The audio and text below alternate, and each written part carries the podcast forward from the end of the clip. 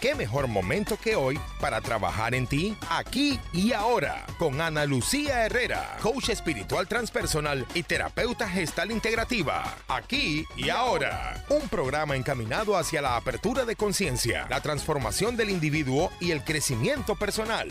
Buenos días y bienvenidos sean todos a este nuevo episodio de Aquí y ahora con Ana Lucía Herrera. Eh, ustedes saben que este es un espacio para, a mí me encanta enredarle la cabeza a la gente eh, transformación, crecimiento personal, como quieran llamarle, pero sobre todo mi intención es, despertar. Yo siempre pienso que somos como mucho ganado caminando hacia el frente y quizás tal vez podríamos mirar hacia la derecha y, ver otros campos, ¿no? Creo que hay otras opciones, pero estamos muy acostumbrados o muy domesticados a todos hacer lo mismo. El tema de hoy es súper importante y probablemente el más importante para muchos. Yo pienso que tenemos diferentes talones de Aquiles. Lo que te cuesta a ti no es necesariamente lo que me cuesta a mí. Por ejemplo, mi talón de Aquiles viene siendo el amor o las relaciones de pareja, eso es mi tema de vida, pero para otros muchos el tema de vida es el tema del el dinero, la plata, cómo pagar las cuentas. Eh, y es por eso que hoy tengo un súper invitado, eh, Didio Peña Infante, eh, quien está con nosotros desde Colombia. Didio es asesor financiero pero también es una persona que se ha metido en este camino espiritual. hoy en día veo sus cuentas, veo su página web y veo como que mezcla una cosa con la otra. ¿Cómo estás, Didio? Hola, Ana Lucía, ¿cómo estás? ¿Cómo te ha ido? Todo súper, todo súper. ¿Cómo está todo por allá por Colombia? Bien, haciendo frío, pero veo que estás ahí con aire acondicionado y me da envidia, pero, pero bueno, aquí hay un buen saquito y un buen fueguito. Qué rico, qué rico, Didio. Eh, bueno, Didio, tú eres asesor financiero y también has entrado en un camino muy espiritual. Eh, tu historia cuenta que tal vez, y me corregirás, en algún momento te aburriste como de ser este, el, hombre de la, bolsa, de la banca, eh, que viste un poco falso esto y empezaste a buscar el tema de dinero por otro lado. Sí, no, no fue tanto que me aburrí, fue un poco más que me frustré. Yo, yo pues estudié finanzas y me desenvolví como asesor financiero eh, un, término que hoy veo ya muy pretencioso, porque, porque un asesor, en teoría, eh, sabe qué es lo que te conviene a ti. Y cuando hablamos de finanzas personales, tenemos que involucrar el tema de las personas y pues nadie sabe qué es lo mejor, nadie puede saber mejor qué es lo que le conviene sino uno mismo. Entonces el término asesor llegó el momento en que me empezó a cuestionar y em, y pues por más de que busqué la razón y estudié mucho temas racionales como pues, mercado de capitales, derecho tributario, productos financieros, bueno, seguros, todo esto, me di cuenta que las finanzas personales tienen un componente grandísimo de emocionalidad. Entonces ahí empezó una especie de, de crisis, de crisis profesional, que me llevó a indagar un poco más por el lado de las emociones y, y pues sí, de, llegando a las emociones, pues llegué también a lo espiritual. Didio, tú eres entonces asesor financiero y ahora también eres, eh, eres eh, terapeuta gestalt eh, y trabajas esto, ¿no? Y yo, te hago una pregunta. Cuando yo veo tu cuenta de Instagram y veo un post como este que dice, no te preocupes por el dinero, yo digo, y ojo que yo entiendo tu propuesta, pero si yo soy una persona normal, común y corriente que te lee eso, yo digo, carajo, Didio, ¿cómo así que no me preocupe por el dinero si yo mañana tengo que pagar mis cuentas? Entonces, yo te diría, ah, claro, pero es que como él tiene dinero, eh, para él es muy fácil decir eso. Entonces, mm. ¿cómo es esto de no te preocupes por el dinero? Bueno, primero quiero hacer una corrección y es que yo fui asesor financiero, pero ese término asesor creo que ya no, no, me interesa más por las razones que di anteriormente. Cuando yo digo no te preocupes tanto por el dinero es porque tenemos, estamos cableados al revés, creo yo. La sociedad nos ha cableado al revés, yo creo, porque mm, lo que yo veo es que eh, el, dinero, el dinero realmente es una convención humana, el dinero es un invento humano. Y estamos preocupados por el dinero cuando el dinero es el resultado de un proceso que hubo antes. Entonces yo estoy preocupado por el dinero, pero descuido el mm. proceso que tengo que hacer para llegar al, llegar al dinero. Entiendo. Ahí es donde digo, no te preocupes por el dinero. Por lo que te tienes que preocupar es por el proceso que hay antes para llegar al resultado que es el dinero. El dinero es simplemente un resultado.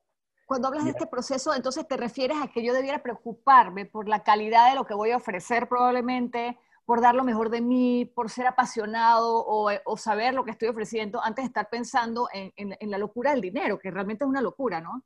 Sí, pues yo, yo tengo una idea y, y, muy tercamente me, me, siento en ella, no sé, estoy abierto a, a, a que me den eh, impresiones, pero yo creo realmente que el dinero es una nota de agradecimiento, realmente, como cuando eh, una amiga te ayudó a pagar un recibo en el banco y luego tú le compras una chocolata y le escribes una notica a María, gracias María, y se la dejas en su escritorio. Es un agradecimiento.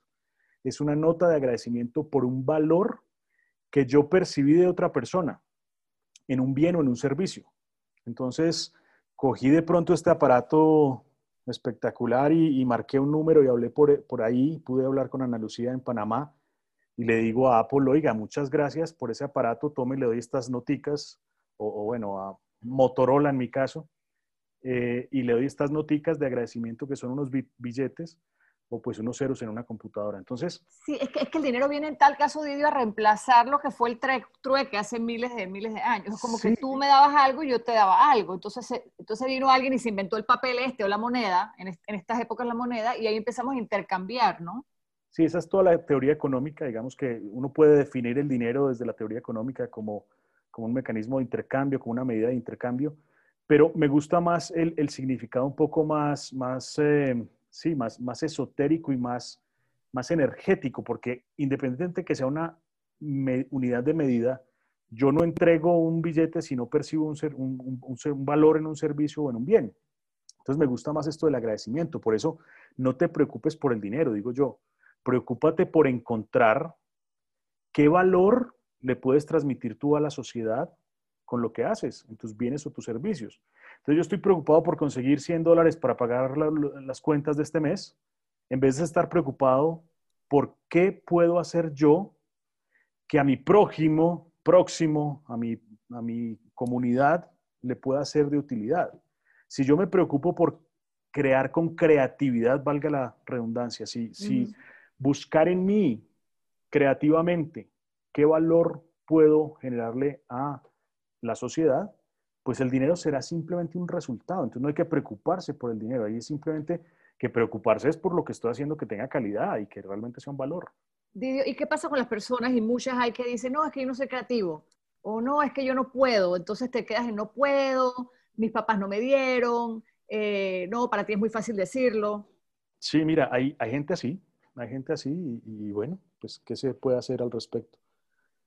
Eh, desde, ¿Sabes, ¿Sabes, que yo hace poco me inventé con un amigo una teoría? No me inventé, yo tenía una teoría que yo creo que era muy socialista, en donde yo le dije a un amigo que tiene mucho dinero, le dije, no, ahora que vino la pandemia lo que hay que hacer es meternos a todos, todos en un cuarto. Pero antes de, antes de entrar al cuarto, que todos dejen su ropa, sus bienes, sus tierras, sus cuentas bancarias, bancarias incluso sus apellidos. Es como si cuando estamos todos en ese cuarto, todos somos iguales, literalmente, así como dice Dios, todos somos iguales. Entonces, desde ahí todos vamos a ser iguales. Y me dice mi amigo, Ana Lucía, es que cuando yo salga del cuarto, yo voy a volver a hacer dinero. Claro. Y, lo tuve claro, es verdad, probablemente yo también sé que voy a correr más rápido que otros, porque hay otros que se quedan en, esta inventada falsa de creatividad, falta de creatividad, o sea, que, también hay que hacer un esfuerzo, esfuerzo personal ahí, ¿no? Eh, eh, es que mira, es, es más sencillo todavía. El dinero es materia esa materia fue transformada o, surgió a partir de una energía, una energía que se transformó en materia. Y el dinero vuelve a ser energía para volver a transformarse en materia nuevamente. Lo que quiero decir es, la capacidad que uno tiene de, mover la energía es lo que hace eh, eh, crear la materia. Entonces lo que tu amigo te está diciendo es, yo tengo la energía de salir de aquí, de este cuarto, a volver a crear materia. Y yo uso mucho y me gusta mucho el símil del cazador. Hay mucha gente que habla, hoy, hoy esto es el pan de cada día porque es que es, sexy y vende, ¿no? La libertad financiera, la abundancia, los ingresos pasivos, eh, todos la queremos fácil, ¿no? Como, ¿qué, tengo, ¿qué puedo hacer para recibir ingresos pasivos? No, tres fórmulas, dos, dos eh, pointers, qué sé yo, tres eh, franquicias, hashtag millonario, mente millonaria. Un montón de estupideces, sí, un montón de estupideces que realmente lo que hacen es confundir a la gente. ¿Dónde está la verdadera libertad financiera para mí? Puedo estar muy equivocado, pero pues es lo que yo he encontrado en 20 años trabajando en finanzas personales. La libertad financiera está en la capacidad de cazar la propia presa. Tu amigo cuando sale del cuarto, es un cazador. Él sabe cómo ir a cazar otra vez su presa. hay otra persona que está quejándose diciendo, no, es que a mí antes me traían la presa y me la traían en una bandeja a mi escritorio quincenalmente y le ponían una cosa que se llamaba salario y entonces no sé cazar, no somos cazadores. El ser humano ha vivido en la incertidumbre de los 300.000 años que lleva el Homo sapiens caminando en la Tierra. La agricultura empezó hace 10.000 años y la revolución industrial fue hace apenas no más de 200 años. Con la revolución industrial vino las fábricas y vino los empleados, vinieron los empleados y vino todo esto del, eh, salario que, bueno, que viene de los romanos con, la sal, pero el salario como el empleado que está en una fábrica no tiene 200 años, pero el ser humano lleva 300 mil pisando la tierra y viviendo en incertidumbre. La incertidumbre. Ese, ese, asalariado, Dios, es esa persona que va y se sienta 8 a 5 a hacer un trabajo que le dicen y recibe. Pero e, ese asalariado, quizás todos los que estamos escuchando el programa en este momento, nos olvidamos de casar. Eso es lo que me quieres decir, ¿no? Perdemos la creatividad. Es que para allá iba. Sí. Cuando yo tengo hambre, yo busco la manera de buscar la comida. Mira, me gusta contar una historia. Mi abuelita vivía en un pueblito aquí en, Colombia y mi abuelito, ella cantaba en el coro de la iglesia, tenía 17 años y mi abuelito, mi abuelito tenía 25, 27 y ya tenía un pequeño terrenito con un par de sembrados y una yegua, bueno, ya tenía algo de capital y pretendía a mi abuelita. Y había un muchacho muy pobre, un campesino, que también pretendía a mi abuelita, pero no tenía nada. Y este muchacho se le acercaba a mi abuelita y le decía, doña Edelmira, ¿no es cierto que la necesidad es lo más útil? Lo único que este muchacho tenía era la necesidad. Yo no sé qué sería este muchacho, pero seguramente llegó a ser un gran, gran empresario, un gran... Porque cuando uno tiene la necesidad, ahí no hay excusas de que es que la vida me trató mal, de que es que yo no soy creativo, de que es que a mí no se me ocurre. Ahí no hay excusas, ahí es vaya y busque la comida porque si no se muere de hambre. Y así vivió el ser humano en incertidumbre. Y así fue que el ser humano cogió un palo y se dio cuenta que podía hacer un arco, y así fue que, que apareció el fuego, por la pura necesidad. Pero cuando surge el salario, se nos castra la creatividad nos domesticaron con el salario. Eso, eso también más o menos lo que nos estás diciendo, ¿no? Sí, yo tengo, yo tengo un, un, blog que habla del gato salvaje y el gato doméstico. Y es un poco eso. El gato de mi hija se muere de hambre si no le, si no le ponemos las croquetas. Claro. Pero él sale aquí y va a buscar sus familiares que son gatos salvajes, que fueron los que eh, eh, estuvieron con la gata de mi hermana para que naciera este gatico. Y yo me pregunto, ¿cómo hacen los gatos salvajes? Pues cazan su presa. Este gatico llega, cuando le da hambre, empieza a maullar en la puerta, que le abran porque sus croqueticas le hacen falta. Entonces, las mm. personas nos acostumbramos a, que hubo un momento en que la incertidumbre nos la anularon y eso nos dio comodidad. Entramos en una zona de confort y nos dan un sueldito y ese sueldito ya sabemos que 15 o el 30 llega nuestro sueldo y estamos tranquilos, no tenemos que lidiar con incertidumbre. Una persona como tu amigo seguramente es un empresario que no tiene un sueldo, que le toca salir con el cuchillo entre los dientes a ver qué se inventa para traer el pan. Ese que se inventa es la creatividad. Y esa creatividad es qué le puedo generar yo de valor a estas personas, tanto que se animen a darme un billete a cambio de esto que les estoy generando. Eso es un empresario. Yo creo que en este momento el, universo nos está obligando eh, a, levantarnos de la silla, a empezar a ser creativos, porque la realidad es que, el, o sea, mucha gente, muchos hemos perdido nuestro trabajo o la forma de trabajo como, como la conocíamos. Y aquí quizás la invitación es a, tratar de ser creativos, de no quedarnos en la queja, sino de ver cómo podemos entonces generar un valor lo interesante, lo suficientemente interesante como para que otro me lo compre. Yo soy muy de pensar, como les dije, este quizás no es mi talón de Aquiles y yo no soy rica ni millonaria, pero pero yo siempre he tenido la idea, Didio, de que allá afuera hay dinero y que si yo corro, yo lo agarro. O sea, si yo me invento cosas o propuestas, yo puedo ir a buscarlo. Es lo que te dije, yo también siento que si salgo del cuarto en donde todos somos iguales, yo creo que yo vuelvo y me invento algo.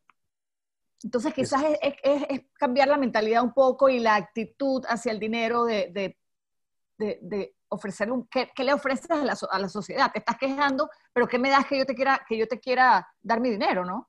Exacto, exacto. Es, es, es importante entonces empezar a crear, a crear.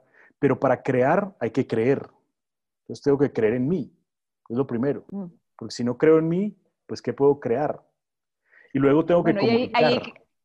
Claro, y ahí creer en mí, Didio, ya te metí, nos metimos en, en, en, 20 capítulos más porque estamos hablando de, de, de, creer, de creer en ti a nivel personal, las dudas que tenemos, nuestros propios miedos. Es que esto es energía, es que esto es energía. Mira, si algo sé yo, cuando, cuando yo salí de la universidad, yo tuve el privilegio de ser un niño rico y, y hoy me cuestiono si fue un privilegio o, o, o, no, o no, lo fue, o, tal vez fue un hándicap que tuve se ve como un privilegio, pero bueno, mi historia es que fui un niño rico, hijo de papi, que tuvo todo en la vida y estudié en una de las mejores universidades de Colombia Finanzas, si no la mejor. Y eh, cuando salí a buscar trabajo, pues yo estaba esperando una vicepresidencia en un banco o, algo así. Esa era la idea de este pobre muchacho perdido en ese mundo material. Cuando empecé a trabajar en un fondo de pensiones voluntarias o fui a la entrevista, el señor que me entrevistó me dijo, ¿qué tal es usted para las ventas, Didi? Mira, yo con todo este prejuicio que se tiene de los vendedores, me sentí un poco ofendido porque yo pensé, hombre, yo estudié en una de las mejores universidades, hablo tres idiomas, ¿cómo así que las ventas? Eh, eso es para el que no pudo con la vida. No le respondí eso, obviamente. Lo que le respondí fue, mire, yo nunca he vendido nada en la vida y yo no creo que pueda vender agua en el desierto. Pero si usted me da una idea en la que yo crea, yo se la hago creer a otra persona, si yo creo. Claro. Desde ese día, que fue hace 20 años, hasta hoy, no he hecho otra cosa en mi vida que vender. Todos los días de mi vida he vendido. Pero ¿dónde está la venta? En la energía, en creer en lo que yo hago. Y eso se llama capital erótico. Eso se llama ir a la vida con hambre, con ganas. Es decir, esto que yo hago es bueno. Esto que yo hago te sirve. Da, mira, sentémonos 10 minutos a charlar y te vas a dar cuenta que lo que, porque es verdad, porque yo lo siento, porque yo lo creo. Si tú me dices, Didio, vende cuentas de trading. Yo fui trader, hice mucha plata, también perdí mucha plata. Pero dime si yo siento esta fuerza para vender una cuenta de trading donde no se genera nada de valor. ¿Qué valor se genera en una cuenta de especulación financiera? Nada, nada. Ahí no hay valor. Didio, eh, disculpa que te interrumpa. Acabas de decir una frase que me pareció muy simpática. Dijiste eh, capital erótico. ¿Qué fue lo que dijiste?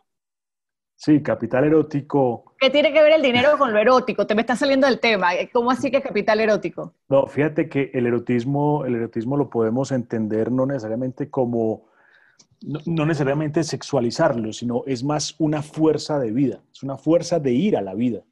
Entonces, eh, cuando pensamos en dinero, cuando pensamos en crear, cuando pensamos en, eh, ofrecerle a la sociedad un valor, tiene que haber como esta, eh, eh, estas ganas, esta ansia de comerse el mundo, estas, estas ganas de contarle a la gente tu cuento. Eso es, por eso te, hablaba de los vendedores que, me, que me, me, apasionan tanto, porque son personas que, que, tienen estas ganas de contar su cuento, que tienen una necesidad de, que, de ser oídos, porque realmente creen que lo que tienen aporta valor. Entonces, un capital erótico es energía pura, y el capital erótico se puede dividir en tres aspectos en el, capital eh, espiritual, el capital emocional y el capital físico.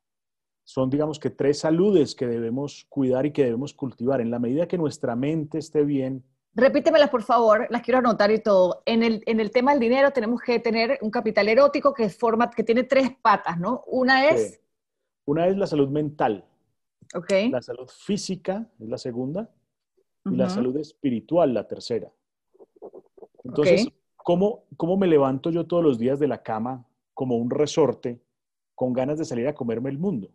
Pues tengo que tener mi cabeza clara, mi mm. cuerpo con energía, mi salud mental, mi salud espiritual, mi salud física.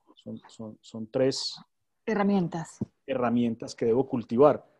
Eh, levantarse de la cama todos los días con el mismo ánimo no es fácil. Pero ahí está la espiritualidad que te ayuda a salir adelante, que te ayuda a a, darte cuenta que lo único realmente importante es el presente, este momento. El futuro no existe, el futuro es una fantasía.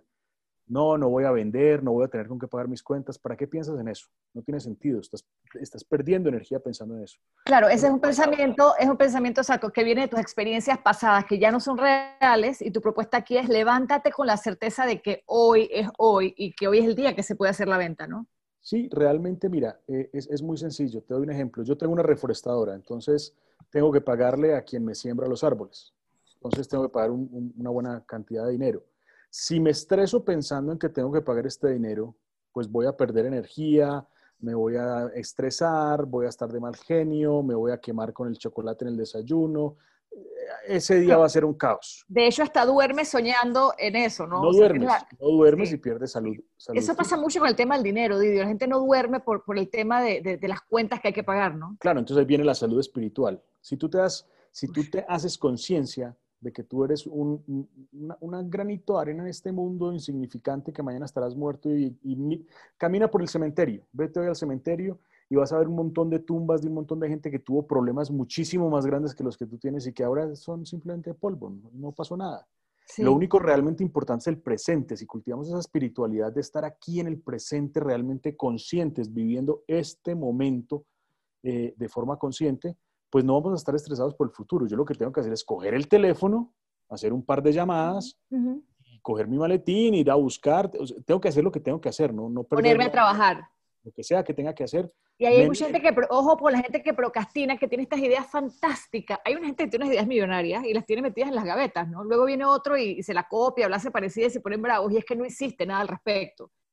Sí, le falta, le falta ese capital erótico. Es que mira, es que el capital erótico te desborda, ¿sí me entiendes? Cuando, cuando tú vas, y sí, claro que tiene que ver con el eros también sexual, pero no, no sexualizado, tiene que ver. Cuando tú vas a un, a mí me pasó en un, en un concesionario de vehículos, yo fui a comprar un vehículo y vi una niña muy linda, con unas piernas hermosas, sentada en el teléfono, y yo estaba esperando que ella viniera a atenderme, yo quería que ella me atendiera.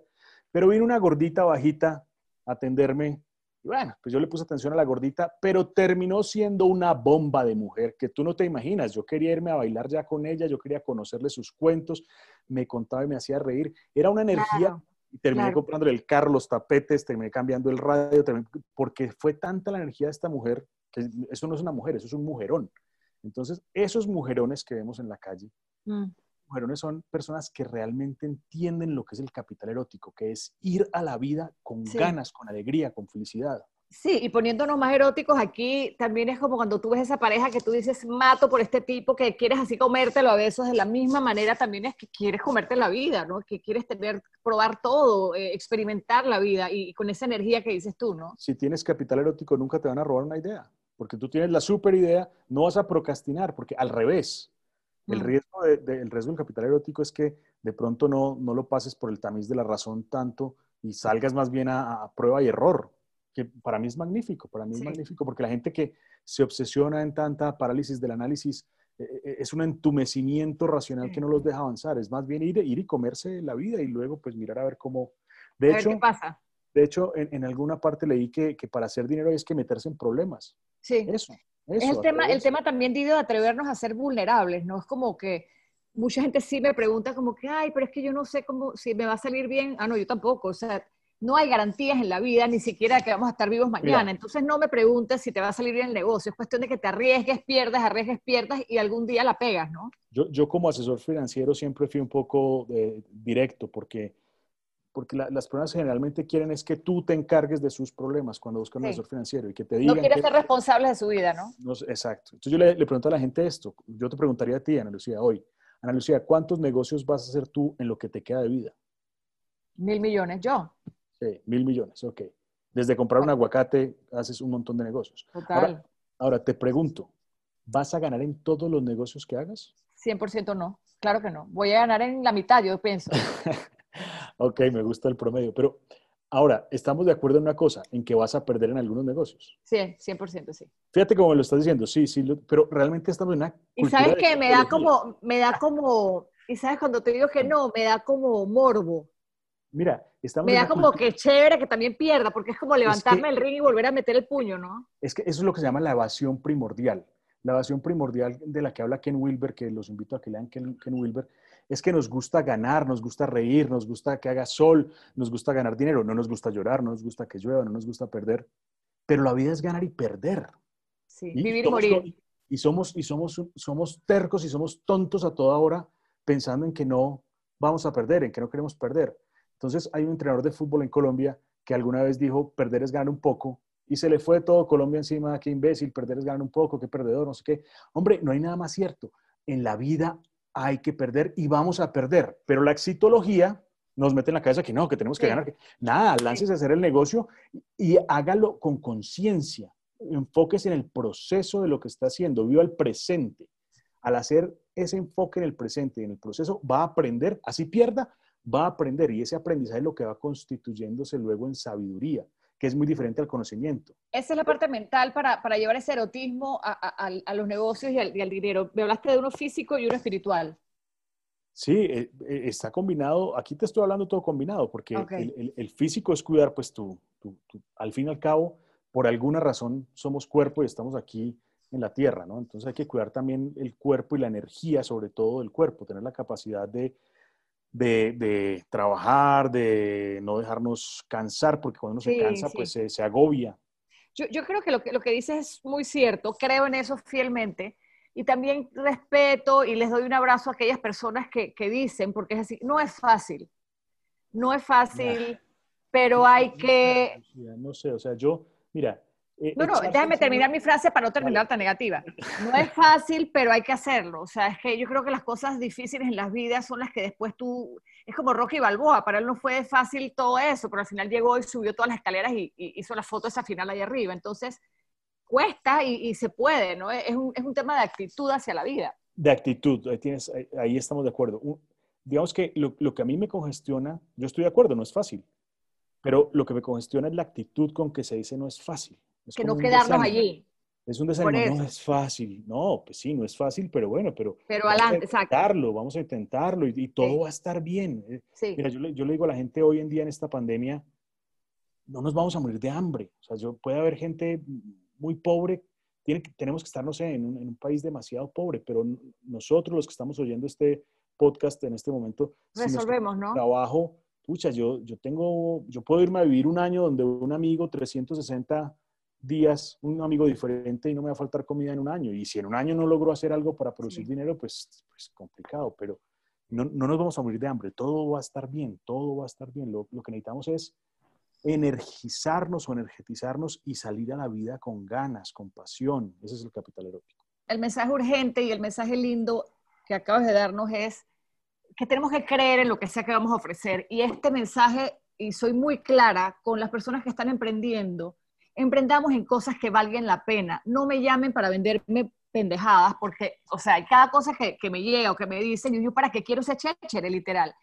en este momento están surgiendo necesidades diferentes. Hay que sentarse a observar a la vecina, al, compañero, qué creemos que necesitan los demás y cómo tú puedes llenar ese vacío. Entonces tú inventas ese producto o ofreces ese producto y te apasionas por él.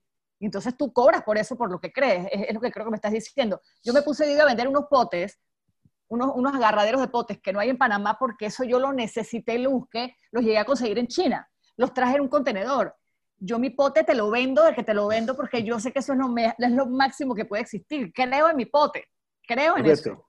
Ahí, ahí hay un punto importante, Ana Lucía, que mirar uno qué necesita la gente, sí, ahí puede haber algunas ideas o puede haber algo, pero más qué necesita la gente es qué, qué necesito yo y qué me puede servir a mí. Sí. Porque ahí es donde yo realmente lo voy a creer, ¿me entiendes? Entonces, cuando tú dices que llama a alguien a venderme una chuchería, puede que para mí sea una chuchería, Uy, no, pero es que venden cada cosa que, para esa persona sea lo máximo. Y no importa, no importa, Ana Lucía, porque es que esa persona cree en ese producto y no te lo va a vender a ti, seguramente no, no hubo forma de vendértelo a ti. Pero como creen cree en eso de verdad, se lo va a vender a mucha más gente. Porque es bueno, hay gente para todo, como tú dices, ¿no? No, y, y, hay que aprender a lidiar con el rechazo también, hay que aprender a, a persistir, insistir y resistir. Y, y todas estas, mira, hoy yo no creo que haya que hayan seres más hermosos y más nobles en el mundo económico que los vendedores. Si yo en algún momento me sentí ofendido eh, porque me tildaran de vendedor, hoy te lo juro que yo quiero que en mi epitafio diga vendedor. Que no diga nada más, que diga vendedor. No hay nada más hermoso que un vendedor, una persona que se levanta con pasión a caminarse las calles de la ciudad y que le tiran la puerta en la cara una tras otra y con resiliencia se levanta y va adelante no hay nada más hermoso. Me encantan los vendedores, los amo. Bueno, Didio, eh, lastimosamente el tiempo es oro y se nos acaba. Y a pesar de que valemos oro, me lleva una palabra que es la mejor de todas y es resiliencia. O sea, es cuando nos digan que no a la, a la, venta o a ese negocio nuevo que tenemos maravilloso, nos volvemos a levantar. Como dices tú, probablemente yo no te lo compro, pero te lo compre otra persona. y, me deja, me, queda un mensaje lindo y es creer en lo que vendemos. Eh, y, ahí te, cierro también como que sí, lo de los potes, yo no los vendí por venderlos y es que yo los necesitaba para mí y para mí me solucionaron un problema tan fabuloso en mi vida que yo quiero compartirlo. Entonces, ojo, eh, identificarnos con eso que estamos ofreciendo, levantarnos de la silla, salir de nuestra zona de confort y, y la plata está ahí afuera, tenemos que levantarnos a buscarla, ¿no? Muy sencillo, es muy sencillo. Claro, yo digo es muy sencillo y puede sonar que, que no lo es tanto, pero eh, hacerlo implica esfuerzo, pero no es ingeniería aeroespacial, es lo que quiero decir. Exacto. Es una actitud, ¿no? Hay que esforzarse, claro, hay que esforzarse, pero es simplemente levantarse, ponerse el cuchillo entre los dientes e ir a la vida, ir con ganas y con ahínco. Claro que sí, Didio. Muchas gracias. Para los que quieren conocer a Didio, su cuenta es arroba Didio Pena, es una ñ, pero sin, la cosita de la ñ. Arroba Didio Pena Infante. Eh, tienes dos libros eh, que me imagino que se pueden bajar en tu página web o los pueden comprar online. No sé, uno es eh, Usted y el Dinero, que es una introducción a la nueva y antigua ciencia de las neurofinanzas. Y también tienes un video que me encantó de la portada y el nombre porque es como, es eso, ¿no? Es Bye Bye Zombie. E, y es este mundo en que nos metimos, en donde pensamos que todo tiene que ser monopolizado, eh, con las hipotecas y pagando más cuentas de las que podemos. Entonces yo supongo que de eso habla el libro, eh, vi la portada y me encantó, me sentí identificada, fue, como que lo leí por, por ¿sabes? Cuando, por, cuando tú ves una cosa y dices, la entendí, la agarré, me encantó. Así que nada, Didio, muchísimas gracias por estos minutos con nosotros y nada, por allá nos vemos por Colombia en algún momento. Un beso y un abrazo y muchísimas gracias. A ti muchas gracias, muy amable. Esto fue Aquí y Ahora con Ana Lucía Herrera por Telemetro Radio, tu emisora, parte de tu vida.